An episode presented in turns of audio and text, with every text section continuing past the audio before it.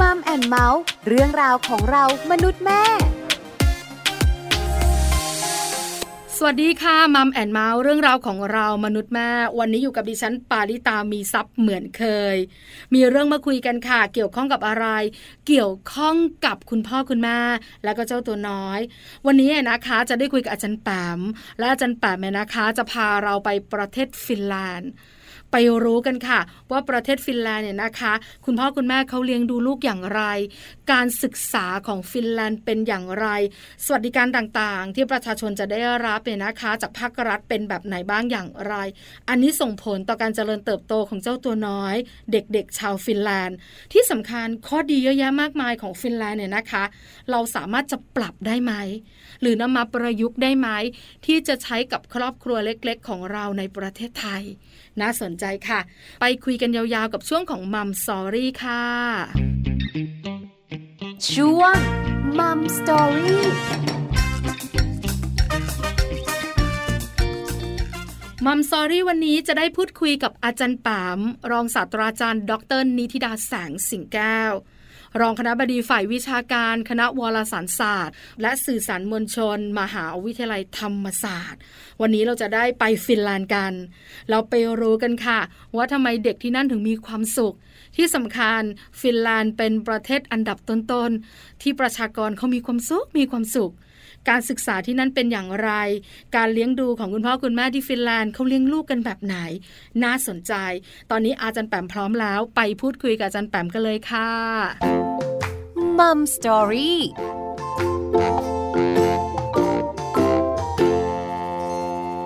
สวัสดีค่ะอาจารย์แปมค่ะส วัสดีค่ะน้องปลาสวัสดีคุณผู้ฟังทุกท่านค่ะ วันนี้มัมแอนเมาส์ได้คุยกับอาจารย์แปมอีกแล้วที่สำคัญเนี่ยนะคะ เราจะได้มุมคิด แล้วก็ได้สิ่งดีๆ ความรู้ต่างๆ อีกแน่ๆอาจารย์แปมได้ข่าวแว่วๆว่าอาจารย์แปมจะพาเราไปต่างประเทศหรอคะวันนี้ ไม่แววแล้วค่ะ แต่ว่าวันนี้จะชวนไปเที่ยวทิปค่ะ ชวนไปไกลๆในช่วงที่เราต้องเก็บตัวอยู่บ้านกันค่ะน้องปลาคุณผู้ฟังพาไปเที่ยวที่ไหนดีนะ ที่เขาบอกว่าเป็นประเทศที่เซอร์เวยออกมาแล้วคนมีความสุขที่สุดในโลกค่ะ หลากหลายประเทศในฝันของคุณพ่อคุณแม่หลาย ๆ ครอบครัวนะคะ บางคนจะมีประเทศในฝันต่างกัน แต่ถ้าอาจารย์แปมถามแบบนี้ หลาย ๆ คนคงตอบเหมือนปลาคือประเทศฟินแลนด์ค่ะใช่เลยค่ะ ประเทศฟินแลนด์ค่ะ ก็เป็นดินแดนแห่งความฟินนะคะ คือหลายๆคนก็บอกว่าโอ้โหเป็นประเทศที่เรียกว่ามันไกลมากนะ เพราะว่าอยู่ในแถบสแกนดิเนเวียนนะคะ แล้วก็อาจจะไปยากกันสักนิดหนึ่ง แต่ว่าไอ้ความไปยากของมันเนี่ยมันก็มีเสน่ห์เยอะมากๆกันน้องปลาคือนอกเหนือจากธรรมชาตินะคะ ภูมิประเทศภูมิอากาศเนาะที่มันจะแตกต่าง จากบ้านเราเยอะแล้วเนี่ยอีกอันหนึ่งที่สำคัญมาก ๆ ก็คือเรื่องของระบบนะคะ ระบบการดูแลนะคะ ระบบสวัสดิการ ระบบภาษี แล้วก็ระบบการศึกษา ซึ่งแตกต่างจากบ้านเรามากเลยนะคะ แล้วก็ไม่ว่าจะเป็นโพไหนเซอร์เวยไหนเนี่ยก็จะพูดเลยค่ะว่าฟินแลนด์เนี่ยเป็นประเทศที่ ประชากรมีความสุขเรียกว่าติดอันดับโลกเลยนะคะ อะไรเป็นปัจจัยที่ทำให้ประเทศฟินแลนด์เนี่ยนะคะ นอกเหนือจากชื่อแล้วนะ พอชื่อตอบโจทย์มากเลยฟินแลนด์เนี่ยนะคะ มันต้องมีความสุขแน่ๆเนี่ย อะไรในประเทศเขาที่ทำให้คนมีความสุข แล้วก็ทำให้ใครๆอยากอยู่ประเทศนี้คะอาจารย์แปมอืมลองคิดภาพนะคะว่ายิ่งมนุษย์พ่อมนุษย์แม่อย่างเราๆนะคะ ไปโรงเรียนเอาลูกไปโรงเรียนไม่ต้องเสียเงินค่าเทอม ไม่ต้องเสียตังดินสอปากกายางลบสมุดกระดาษวาดเขียนนะคะ แล้วก็เรื่องของสุขภาพนะคะ เรื่องของสุขภาพกาย สุขภาพฟันนะคะต่างๆ การดูแลลูกน้องหลังคลอดแพ็กเกจการคลอดต่างๆนะคะ รวมถึงการให้ข้อมูลการให้ความรู้นะคะ ที่จะดูแลคุณแม่แล้วก็รวมถึงนโยบายที่จะส่งเสริมให้ผู้ชายสามารถ ลางานนะคะ แล้วก็มาช่วยคุณแม่เลี้ยงลูกได้มากขึ้น แล้วก็สวัสดิการต่างๆ ที่มันแพ็กเกจแบบเต็มที่เลยเนี่ยทำให้คุณพ่อคุณแม่ยิ้มเลยค่ะ แต่ว่า สิ่งนี้ได้มาก็ต้องมีการแลกเปลี่ยนนะคะ ประเทศฟินแลนด์เป็นประเทศที่ต้องยอมรับว่ามีการเสียภาษีในอัตราที่มากเลยค่ะ คือ51.6เปอร์เซ็นคือเรียกว่าร้อยบาทเนี่ยต้องเข้ารัฐแล้ว 50 บาทค่ะ แต่ก็ไม่รู้นะว่าแต่ละท่านจะคิดอย่างไรนะคะ ว่าคุ้มหรือไม่คุ้มกับสิ่งที่เขาได้มาในเชิงของสวัสดิการ แล้วก็การจัดการประเทศค่ะ ค่ะค่ะอาจารย์แปมบอกว่าส่งลูกเรียนไม่ต้องเสียสตังค์เลยเนี่ยนะคะ แค่นี้ก็ยิ้มตามละยังมีเรื่องของคุณพ่อลางานมาช่วยคุณแม่เลี้ยงลูกด้วย โอ้โห มันใช่เลยในความรู้สึกของแม่แม่หลายๆคน แต่พออาจารย์แปมบอกภาษีนะจ๊ะ สูงนะจ๊ะ เออ ก็เริ่มจะแบบว่ายั้งยั้งใจอยู่เหมือนกัน แต่จริง ๆ แล้วประเทศนี้นะคะยังมีอย่างอื่นที่น่าสนใจอีก เพราะว่าเรื่องการเรียนเรื่องของเด็กๆ เรื่องของการเลี้ยงดูเนี่ย อันนี้น่าสนใจ เพราะว่ามันเป็นสิ่งที่มันแปลกกว่าบ้านเรา แล้วที่สำคัญเนี่ยพอเรานั่งคุยกันแล้ว มันอาจจะนำมาปรับใช้กับบ้านเราบ้างก็ได้ง่าจันแปมขอความรู้เรื่องนี้หน่อยสิที่เกี่ยวข้องกับมัมแอนเมาส์เลย คือเรื่องเด็กๆ เรื่องคุณพ่อคุณแม่ แล้วก็เรื่องการศึกษาค่ะค่ะเชื่อว่าคุณพ่อคุณแม่นะคะ ที่ฟังรายการอยู่แล้วก็สนใจเรื่องของพัฒนาการเด็กนะคะ เรื่องของการเลี้ยงลูกแล้วก็รวมถึงนโยบายนะคะ แล้วก็ระบบการศึกษาเนี่ย ไม่มีใครที่พลาดการศึกษาฟินแลนด์เพราะว่าระยะหลังๆค่ะน้องปลาคุณผู้ฟังฟินแลนด์ก็เรียกว่าเป็นประเทศที่มีการถอดบทเรียนถอดโมเดลนะคะ ว่าเอ๊ะเขาจัดการยังไงนะทำไมคนก็ถึงมีความสุขในขณะที่ข้อมูลนะคะ จากการวัดผลน่ะเรียกว่าเป็นข้อสอบพิซ่านะคะ Program for International Student Assessment นะคะ ซึ่งเขาวัดให้กับเด็กๆทั่วโลกแล้วดูว่าเด็กๆแต่ละประเทศเนี่ย ติดโผแค่ไหนอย่างไรในเรื่องของความสามารถเป็นระดับด้านการศึกษานานาชาติ ก็พบว่านักเรียนฟินแลนด์เนี่ยมีผลการเรียนที่ติดอันดับนะคะอยู่ในระดับ top ๆเลย ไม่ว่าจะเป็นวิชาคณิตศาสตร์ วิทยาศาสตร์ แล้วก็การอ่านนะคะ ซึ่งปรากฏว่าผลตรงนี้เนี่ย มันดีกว่ากลุ่มประเทศมหาอำนาจนะ อย่างเช่นอเมริกาหรือว่าจีนอังกฤษหลายปีติดต่อกันนะคะ ก็เลยยิ่งทำให้ประเทศนี้มันมีความน่าสนใจ เพราะว่าเมื่อเรากลับไปดูข้อมูลแล้วค่ะน้องปลาเราพบว่าเอ๊ะเขาจัดการยังไงเนาะให้เด็กเรียนหนังสือได้ดีมาก ๆ ในขณะที่คุณครูเนี่ยตอนเด็กเล็กเนี่ยใช้เวลาสอนหนังสือแค่วันละสี่ชั่วโมงนะ แล้วก็ใช้เวลาในห้องเรียนเนี่ย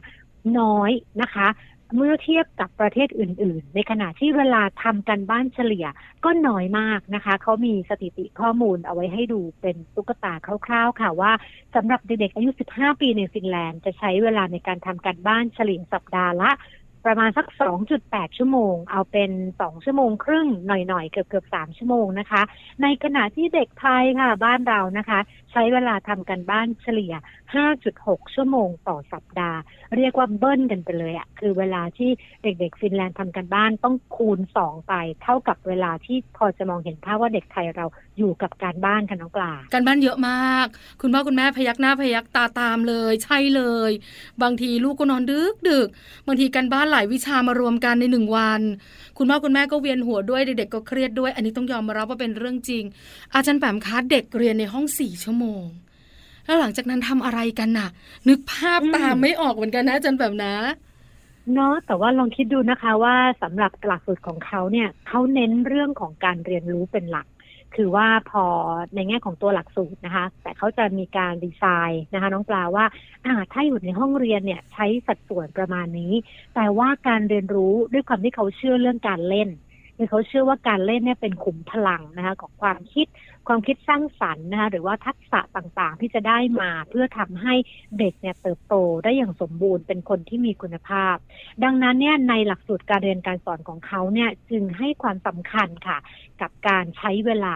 นอกห้องเรียนนะคะ คุณครูเนี่ยสอนหนังสือแค่ในห้องในสี่ชั่วโมง แต่ว่านอกห้องเรียนเนี่ยสามารถมีปฏิสัมพันธ์นะคะ แล้วก็เอาเวลาให้คุณครูไปเตรียมการสอน ในขณะที่ให้เด็กๆ ได้มีโอกาสสัมผัสธรรมชาตินะคะ ได้เล่นนะคะ ได้เรียนรู้ร่วมกัน แล้วก็คุณครูก็คอยทำหน้าที่ในการส่งเสริมพัฒนาการของเด็กๆ อย่างใกล้ชิด โดยที่ระบบตรงนี้เนี่ยมันไม่ได้หยุดแค่ที่โรงเรียนค่ะน้องปลา แต่ว่าเขาสร้างระบบบางอย่างเพื่อที่จะเชื่อมระหว่าง โรงเรียนนะคะกับบ้านให้มันเป็น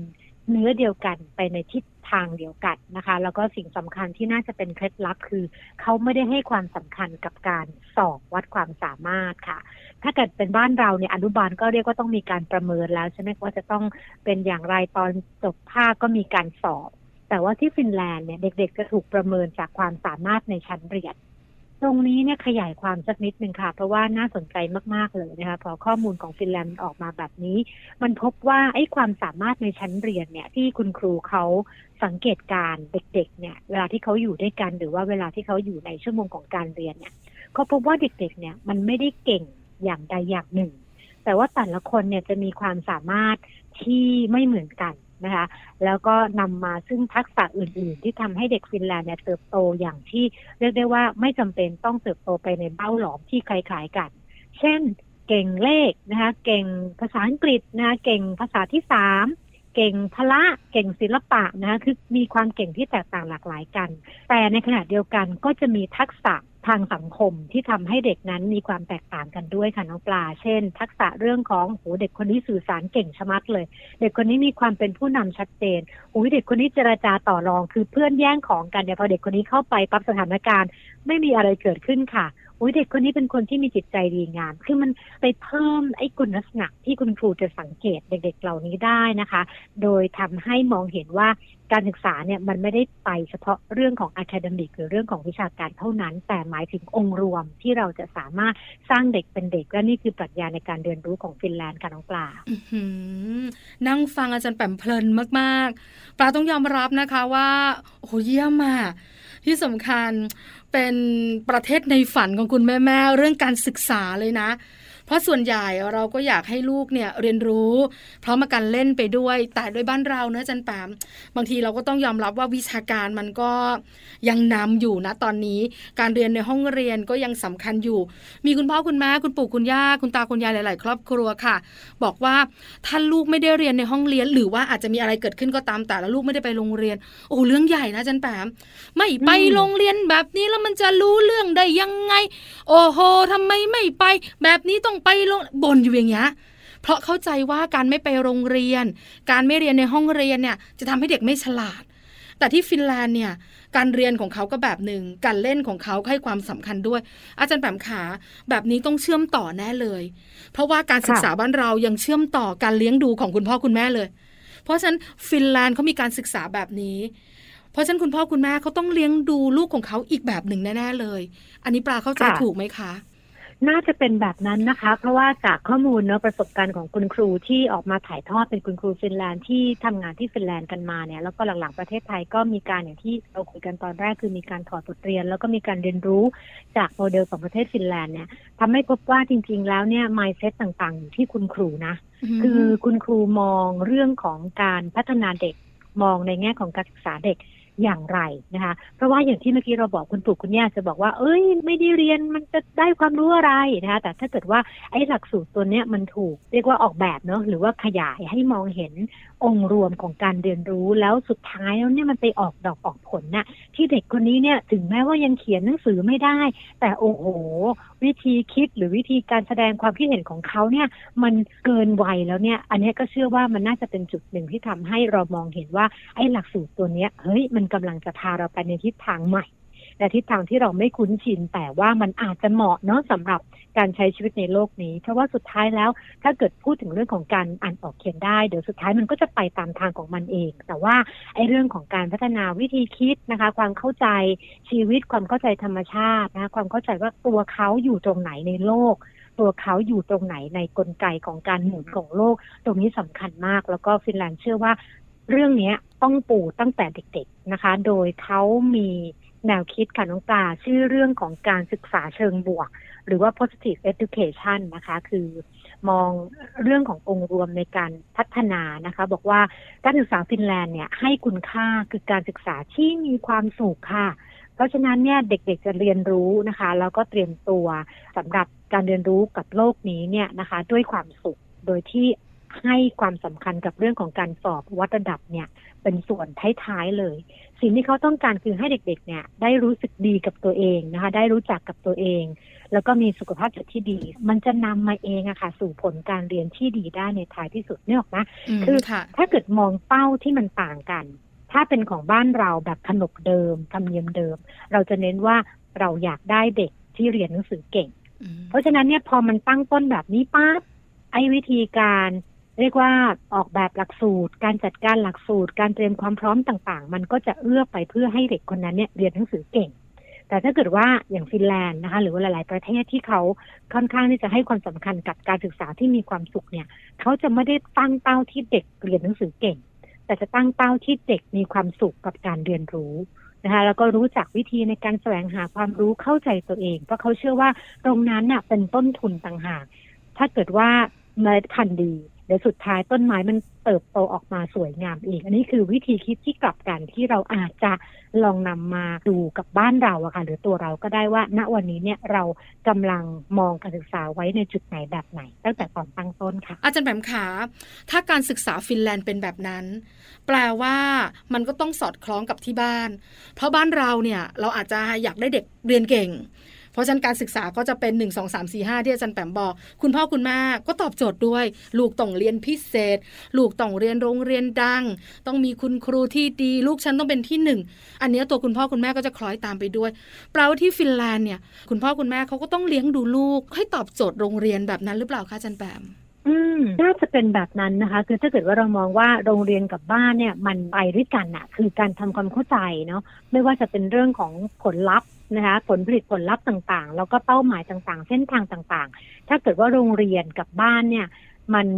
เริ่มเข้าใจกันตั้งแต่แรกเนี่ย มันจะช่วยกันคือเสริมแล้วก็หนุนเกื้อหนุนกันแทนที่จะเป็นคอน FLICT หรือเป็นความขัดแย้ง แต่ถ้าเกิดว่าตั้งแต่ต้นเนี่ยมันมีการคุยกันไม่ลงตัว เหมือนผลประโยชน์ไม่ลงตัวนะคือ คือมองการพัฒนาเด็กกันคนละทิศทางแล้วเนี่ย อันนี้จะมีโอกาสในแง่ของความขัดแย้ง แล้วก็จะทำให้เด็กสับสนงงงวยเนะบ้านแบบหนึ่งโรงเรียนแบบหนึ่งนะคะ กรณีที่ฟินแลนด์เนี่ยเขาใช้วิธีคือทำความเข้าใจกับคุณพ่อคุณแม่ตั้งแต่เริ่มต้นนะคะ แล้วก็ให้ความสำคัญส่วนหนึ่งคือมันเป็นการให้ความสำคัญกับเรื่องของระบบการศึกษาที่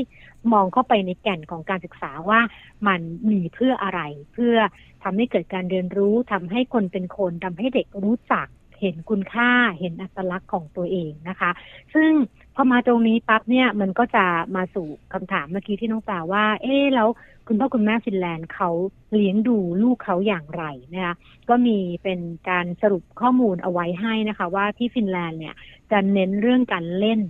มากกว่าเรียนในช่วงเตรียมอนุบาล นะคะคือช่วงอนุบาลหนึ่งอนุบาลสองอนุบาลสามนะคะแหมแค่นี้ก็ต่างจากบ้านเราแล้วค่ะ บ้านเรานี่ก็หนึ่งสองสามนี่ก็เข้าห้องเรียนเตรียมตัวสอบนะคะ แล้วก็ต้องมีการติวเพื่อเข้าปหนึ่งนะคะน้องปลาใช่ค่ะแต่ที่ฟินแลนด์นี่ก็ต่างเลยค่ะ ซึ่งตรงนี้เนี่ยมันก็เป็นจุดที่เมื่อกี้เราคุยกันนะว่า ถ้าเกิดพ่อแม่เข้าใจเรื่องพัฒนาการของเด็กเนี่ยเขาจะรู้เลยว่าโอ้โหช่วงเตรียมอนุบาลนะช่วงอนุบาลหนึ่งอนุบาลสองอนุบาลสามนะคะช่วงสามสี่ห้าหกขวบเนี่ยเป็นช่วงวัยทองมากเลยที่เราจะต้องใช้เวลาให้เขาได้เป็นตัวของตัวเอง ให้เขาได้ออกอาการออกแอคชั่นนะคะ ได้แสดงความคิดเห็นได้แสดงความเป็นตัวของตัวเอง แล้วเราจะรู้ว่าอ่าลูกเราเป็นแบบนี้เนาะเดี๋ยวเราจะพัฒนาเขาอย่างไรบางทีเรื่องเล็ก ๆ น้อยๆอะค่ะ เช่น เจอของเล่นแล้วเล่นไม่ได้แล้วหงุดหงิดเนี่ยเด็กคนหนึ่งกับเด็กคนหนึ่งอาจจะมีปฏิกิริยาที่ไม่เหมือนกัน แต่ถ้าเกิดว่าภาพส่วนใหญ่ที่เรามองเห็นลูกคือ โอ้โห จับนั่งโต๊ะค่ะ กอ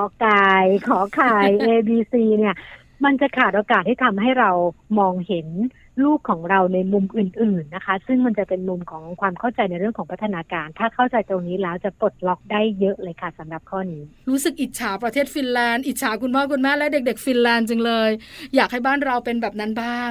จะเริ่มต้นที่ครอบครัวเล็ก ๆ ของเรา เริ่มได้อย่างไรบ้างอะคะค่ะ ถ้าเกิดว่าเมื่อกี้เราพูดถึงตัวแปรเรื่องคุณครูเนาะทัศนคตินะคะ mindset การเริ่มต้นนะคะ เด็กๆ ก็ใช้เวลาที่โรงเรียนเยอะเหมือนกันนะคะ เวลาที่เขาเริ่มเติบโตขึ้น แต่ที่บ้านก็สำคัญไม่แพ้กัน เราอาจจะมองว่าโอ้โหยังไงก็ยากเหมือนกันนะเพราะว่าฟินแลนด์นี่ก็เป็นเหมือนเมืองในฝันนะนะในแง่ของระบบการศึกษาต่างๆ ที่เรามองแล้วก็เมื่อกลับมาดูภาพที่ประเทศไทยเนี่ยบางครั้งเราก็มีข้อจำกัดอยู่นะคะ คราวนี้เราจะแอพพลายหรือว่าเราจะประยุกต์ใช้อย่างไรเนี่ยอาจจะต้องเริ่มกลับมาที่ตัวของคุณพ่อคุณแม่เองอะคะ่ะว่าเราให้ความสำคัญเนาะเรามองเรื่องของการเรียนอย่างไร ถ้าเรามองการเรียนเพื่อการสอบ เราเลือกโรงเรียนนี้ เพื่อให้เรามั่นใจว่าลูกเราจะอยู่ในสิ่งแวดล้อมที่ช่วยให้ลูกเราเรียนเก่งนะคะแล้วก็จะสามารถสอบได้เนี่ยอันนั้นจะเป็นแบบหนึ่งเลยนะคะ ซึ่งแน่นอนว่าลูกเราก็จะอยู่ในลูกของการเรียนนะคะ ซึ่งถ้าเกิดเขาเรียนกลางกลางเรียนไม่ดีเนี่ยมันก็จะกระทบอะกับความรู้สึกของเรา เพราะเราตั้งเป้าแล้วว่าเราอยากให้เขาเรียนเพื่อสอบคือเรียนเพื่อเรียนดี ในขณะเดียวกันถ้าเรามองว่า เอ้ย เรียนเพื่อเรียนรู้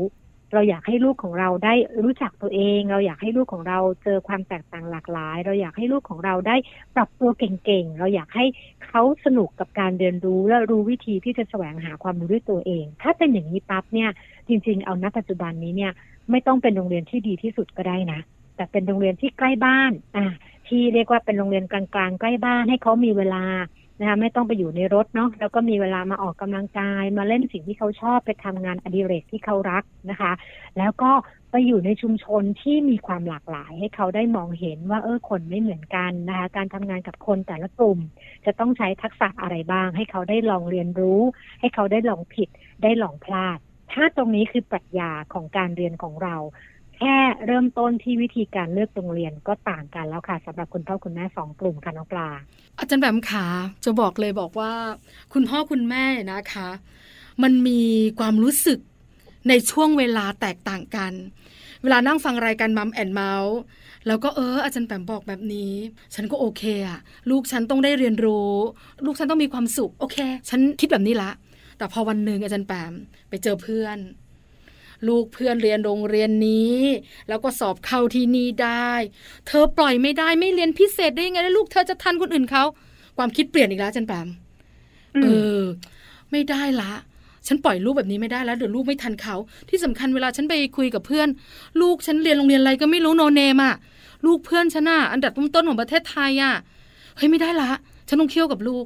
แวบไปแวบมา แล้วมันไม่มั่นคงทางอารมณ์แบบนี้หรือความคิดแบบเนี้ยเป็นเยอะค่ะอาจารย์แปมเราจะทำอย่างไรได้ หรืออาจารย์แปมจะแนะนำวิธีไหนได้ ให้คุณแม่มีความมั่นคงทางอารมณ์ทั้งจิตใจ และสิ่งกระทบรอบๆตัวล่ะคะ ค่ะ อันนี้จริงๆก็เป็นคำถามที่เจอคุณพ่อแม่หลาย ๆ ท่านแล้วก็ถามเหมือนกันเนอะก็จะเป็นคำแนะนำติดตลกกันนะคะ แต่จริงๆก็ไม่ตลกเท่าไหร่คือบอกว่ารุ่นใหญ่ใจต้องนิ่ง คือว่าจริง ๆ แล้วเนี่ยเรื่องพวกนี้มันมาตามวัยเนอะมันมาตามประสบการณ์นะคะ ซึ่งถ้าเกิดว่า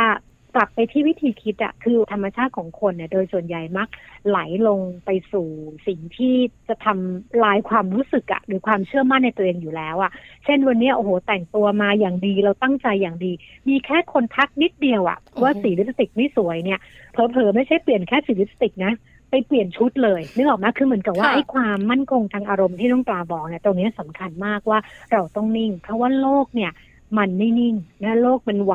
มันเคลื่อนไหวตลอดเวลานะคะ ถ้าเกิดว่ากลับมาที่สุดท้ายความป้องกันของเราจริง ๆอะ่ะ ลูกเราเรียนไม่ได้ที่หนึ่งอะ่ะแต่ลูกเราโอ้โห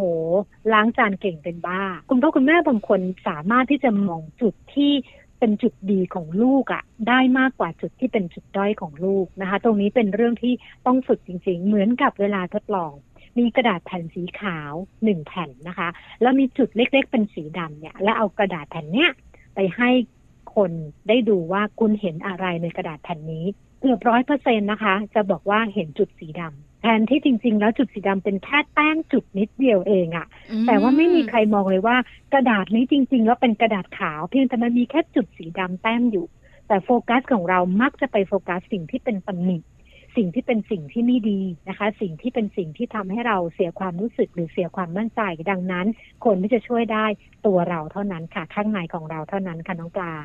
รุ่นใหญ่ใจต้องนิ่งท่องไว้ อันนี้สำคัญมากๆเลยนะคะ คือเข้าใจที่อาจารย์แปมบอกที่สำคัญคำแนะนำของอาจารย์แปมก็ดีเยี่ยม คุณพ่อคุณแม่ขาเราคงต้องมั่นใจในตัวเอง มั่นคงทางอารมณ์นะคะ อันนี้สำคัญเรามีแนวทางและเส้นทางการดำเนินชีวิตของแต่ละคนไม่เหมือนกันเนอะอาจารย์แปมเนอะการเหมาะหรือการเลือกก็แตกต่างกัน เพราะฉะนั้นอาจารย์แปมแนะนำแล้ว ลองปรับใช้ดูอาจารย์แปมขาสุดท้ายค่ะ อยากฝากอะไรเกี่ยวข้องกับประเด็นที่เราคุยกันในวันนี้ หรืออยากเพิ่มเติมอะไรเชิญอาจารย์แปมเลยค่ะ ค่ะ ฝากเอาไว้นะคะว่าหัวใจของการเรียนรู้นะคะ คือการมองเห็นข้อดีในตัวนักเรียนของทุกคน อันนี้คือหลักคิดที่ตัวเองใช้สำหรับการเป็นครูเนี่ยเอามาจากฟินแลนด์เลย คือว่านักเรียนทุกคนมีส่วนที่ดี นักเรียนทุกคนไม่จำเป็นต้องเหมือนกัน เมื่อกลับมา apply สู่ setting ของความเป็น family หรือเป็นครอบครัวเช่นเดียวกันค่ะ ลูกของเราแต่ละคนมีจุดเด่นมีเอกลักษณ์ที่ไม่เหมือนกัน และไม่จำเป็นต้องเปรียบเทียบกันค่ะ วันนี้มัมแอนเมาส์ขอบพระคุณอาจารย์แปมมากๆสำหรับคำแนะนำและความรู้ดีๆ ขอบพระคุณค่ะอาจารย์ป๋มค่ะขอบคุณค่ะ สวัสดีค่ะ สวัสดีค่ะ Mom Story